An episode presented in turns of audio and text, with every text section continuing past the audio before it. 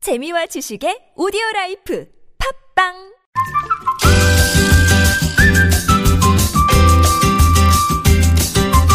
알고 먹으면 더 맛있습니다. 음식 칼럼니스트 박정배의 맛있는 금요일.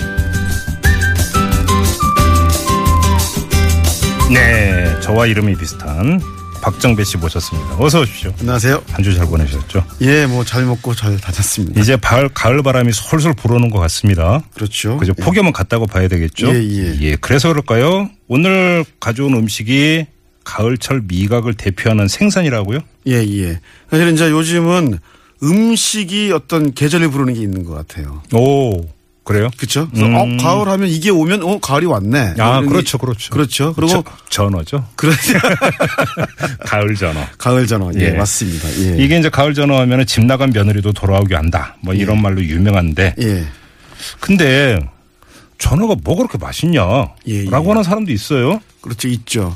사실 전어는 이제 그 사실 집 나간 며느리가 돌아게 왔다. 요거는 이제 전어 굽는 냄새가 앞에 이제 껴 있는 거거든요. 예. 빠진 상태인데 전어 굽는 냄새가 왜 좋냐? 그게 전어가 굉장히 이제 이맘때 되면 기름기가 쫙 오릅니다. 네.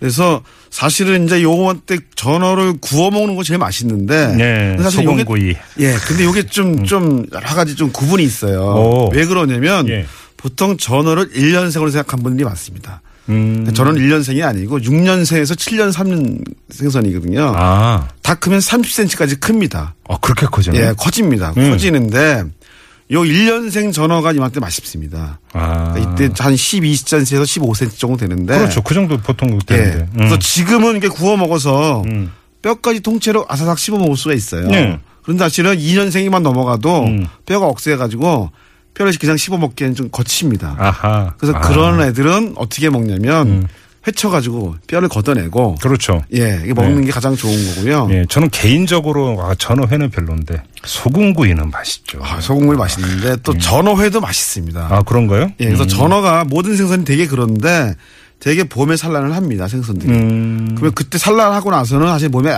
영양분이 아무것도 없잖아요. 그렇죠, 그렇죠. 새끼한테 줬으니까. 그렇죠, 그렇죠. 근데 그때부터 5월 달부터 이제 몸에 이제 기름과 살집을 채우기 시작하는 거죠. 음. 아, 그러면 봄 여름에 이 봄 여름 전어는 개도 안 먹는다 말이 그래서 나오는 겁니까? 뭐 그런 말이 있죠. 그래서 예. 음. 이제 산란 직후에 전어는 안 먹는데 사실은 여름 전어는 조금 다릅니다. 아, 지금 여름 전어는 사실은 지금 8월 달 9월 초 이때가 예. 가장 맛있을 때고 오. 1년생은 요때 뼈채를 구워 먹으면 어떤 일이 벌어지냐면 그 뼈가 굉장히 연해요. 그래서 크라와상 같습니다. 아, 그래서 겉에를 딱 먹으면 겉에는 바삭한데 속은 촉촉한 기름이 가싹 스며 나오거든요. 어허.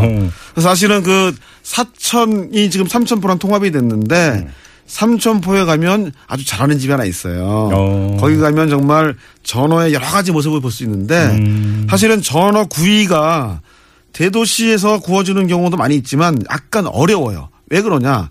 전어가 몸집이 좀 작잖아요. 그렇죠. 근데 또 이게 몸이 약간 두툼해요. 예. 이런 애들이 참 굽기가 어렵습니다. 그렇죠, 그렇죠. 그러니까 안에까지 익히려면 약한 불에나 중불에서 천천히 익혀줘야 되는데 손님이 많은데 그럴 시간이 없잖아요. 그렇죠. 그러니까 빨리 굽다 보니까 어떤 일이 벌어지냐. 전어가 겉에가 싹 타버리는 거고 속은 익지가 않는 거죠. 최악이군요. 그 최악이죠. 그래서 아. 그 꼬리가 특히 꼬리나 지느머리가 검은 것들이 있어요. 네. 그거는 이제 그렇게 구운 거고 아, 꼬리나 지느머리가 노릇하게 익혀졌다. 이거는 정말 제대로, 구운, 것들입니다. 오. 예. 근데 지금 전어 마니아들 가운데에는 통째로 썰어먹는 이걸 우리가 흔히 새꽃이라고 예, 그러나요? 뼈꽃이라고 이제 많이 부르는데 예. 음, 물론 뼈꽃이 맛있습니다. 맛있는데 이것도 지금 먹을 수 있죠. 지금은 먹을 수 있는데 이게 언제까지 먹을 수 있냐면 10월 넘어가면 예. 음. 이미 상당히 억세집니다. 일 1년생도 뼈가 억세기 때문에 예. 음. 지금부터 한 10월에서 11월 초까지 먹고 그 이후에는 어떻게 먹냐? 예. 그 이후에는 다시 또 구워 먹습니다. 음. 그런 이제 사실은 전어를 이렇게 아삭하게 구워 먹는 방식이 아니고 생선을 마치 구워 먹는 방식으로 구워 먹으면 예. 또 새로운 맛이 나거든요. 근데 지금 우리가 먹는 전어가 자연산입니까? 양식이 많습니까? 어떻습니까? 그 양식하고 자연산이 섞여 있다고 보시면 되고요. 예. 그 바닷가나 해안가 쪽에서는 자연산을 많이 먹고요. 음. 이 대도시에서는 양식을 많이 먹습니다. 왜냐하면 네. 자연산이 상당히 많이 나는 편입니다. 아직까지. 네. 그래 남해안이나 서해안에서는 아직까지 자연산을 많이 사용하고요. 예. 서울이나 경기는 강화도 쪽에 그 양식하는 분들이 많이 계세요. 아, 그런가요? 예, 그래서 보통 음. 15cm 전후를 출하를 합니다. 예. 그래서 그걸 출하를 하기 때문에 예. 이제 조금 지금부터가 아니면 한참 철화가 될 때예요. 음. 지금 한참 먹으면 자연산은 그 움직이잖아요, 많이. 그렇죠. 즉 양식 갇혀 있잖아요. 그렇죠. 그러니까 사실은 양식이 더 맛있나요? 아니 기름기는 더 많습니다. 그렇죠. 기름기는 당연히 많을 예, 테니까. 그러니까 살에 대한 어떤 그 깊이나 이런 거는 자연산이 맛있지만 예. 음. 사실 그 보성에 가면 전어가 있는데 거기 전어는요 굉장히 단단합니다. 아. 활동을 많이 하고 거센 전어이기 자연산이군요. 때문에. 그렇죠. 그리고 또 전라도 분들은 이 전어를 이 경상도 분들은 아까 먹은 그 썰어 먹거나 회로 먹거나 아까 말한 구워 먹는 걸 좋아하시지만 네. 또 이 전라도 분들은 야 음식이 뭐 좀 양념해야 되는 거 아니냐 그래가지고 그분들은 또 무침을 좋아하세요 이렇게. 아. 네, 그래서 자기 실력이 들어가야 이건 진짜 전어야 어허. 이런 게 있기 때문에 전라도 가시는 분들은 무침 드셔도 굉장히 맛있습니다. 근데 이 전어라고 하는 생선 이름이 무슨 유래가 있어요? 전어에 관한 여러 가지 얘기들이 좀 있는데요. 그 예. 가장 재밌는 거는 전어가 돈전자 들어가는 생선이다 이런 얘기가 있어요. 예. 실제로 1820년경에 쓰인 어리복물지인 전어지에 보면은 예. 전어를 기름이 많고 맛이 좋아 상인들이 염장하여 서울에서 파는데 귀한 사람이나 천한 사람이나 모두 좋아해 사는 이가 돈을 생각하지 않고 해서 돈전자를 써서 전어를 했다. 아, 그래요? 예, 그러니까 가을 되면 이게 너무 맛있으니까 음. 돈이고 뭐고 없다는 거예요. 그냥 우리 먹자. 뭐, 뭐 이렇게 된다는 비싸든 거죠. 싸든 예, 예. 맛있으니까 먹자. 예, 예. 어, 돈 많은 사람도 가난한 사람도 그렇죠. 남녀노소가 다 좋아했다 이런 얘기잖아요. 그렇죠, 간단히 그렇죠. 얘기하면. 음, 그렇군요.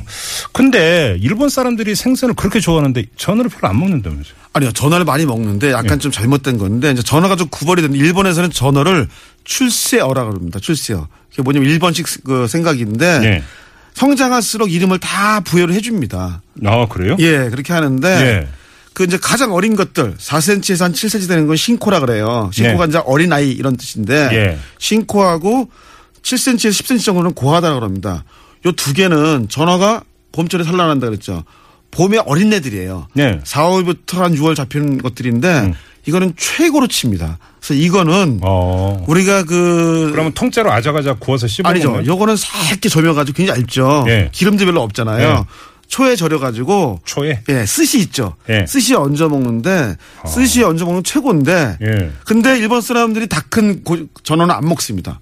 15cm 넘어가면 먹질 않아요. 아, 그래요? 왜 그러냐면 그거 이름이 뭐냐면 고노시로거든요. 예. 근데 고노시로의 뜻이 직역하면 뭐냐면 아이를 대신한다예요. 음. 이게 왜 이런 말이 나왔냐면 옛날에 어떤 영주가 딸을 바치라 그랬어요. 예. 그 딸을 그 주인이 아우 자기 딸을 보낼 수가 없는 거예요. 너무 어린 딸인데 음. 네. 그래서 아이 딸이 죽었습니다 하고 딸이 죽었다 그러면서 보는 앞에서 이 관을 태웁니다. 어. 근데 관에 뭐가 들어가 있냐? 전어 큰 게 들어가 있는 거예요. 아, 그래요? 예, 전 권어 실어는 30cm 전후에 큰 전어들인데 이게 일본에서는 우리는 며느리가 돌아오는 냄새지만 일본 사람들에게 이거는 시체 타는 냄새입니다. 예. 아, 갑자기 왜 음식을 앞에 두고 아, 죄송합니다. 일본 분들이. 예. 그래서 재밌는 거는 예. 큰 전어들은 일본에 잡힌 전어들은 상당수가 한국으로 수출이 됩니다. 아, 큰 걸 안 먹는 거고. 예, 큰 걸 안 먹습니다. 그 사람. 예. 그 그럼- 음. 지금 사실 떡전어라 그래가지고 그저 남쪽 그에 가면 있는데요. 그쪽 가면 아주 굉장히 큽니다. 그런 것 같은 경우는 사실은 약간 덩치가 너무 커지다 보면 형태나 밸런스가 좀 안 맞아요. 맛으로서 그래서 좀 잘 안 먹게 되더라고요. 음. 그러니까 소고기를 비유하면 일본 사람들은 송아지 고기만 먹는 거군요. 그렇죠. 비유하자면. 하지만 저희도 네. 6년산이 이제 떡전어가 5년이 넘어가면 커지거든요. 네. 커지는데 그거는 잘 안 먹고 예. 저희도 1년산에서 2년산을 주로 먹게 됩니다. 아, 저는 그냥 전어고 이제 전어 이제 소고기 여러 번 먹었으면 보통 15cm 안팎이어서 그러니까 다 자라봤자 그 정도인 줄 알았는데 아니군요. 아닙니다. 예. 아, 알겠습니다. 자, 그러면 전어를 맛있게 먹는 최고의 방법. 이제 마지막으로 이걸 비법 좀 알려 주셔야죠. 그 전어는 그러니까 재료 자체가 좋아야 되거든요. 예. 음. 그러니까 재료 좋은지 가는 거 외에는 방법이 없고 집에서 먹는다 그러면 뒤에 꼬리 부분이나 이런 데가 그러니까 꼬리가 매끈한 것들은 양식입니다. 아. 그리고 꼬리가 이렇게 약간 거친 애들이 있어요. 음. 노랗고 음. 애들은 무조건 자연산이거든요. 자연산. 예. 그러니까 사실 기름기를 좋아하면 양식을 사서 한번 드셔보시고 예. 나는 좀 살집의 어떤 그런 탄력을 느끼고 싶어. 음. 이러면 자연산을 구입하시는데 사실은 가격 차이 별로 안 나기 때문에 아하. 둘 다 뭐 취향 따라 드시면 될 것 같습니다. 음, 알겠습니다. 한번 구, 또 소금구이가 또 확 끊기네. 자, 오늘은 전어를 먹어봤습니다. 음식 칼럼니스트 박정배 씨와 함께했어요. 고맙습니다. 감사합니다.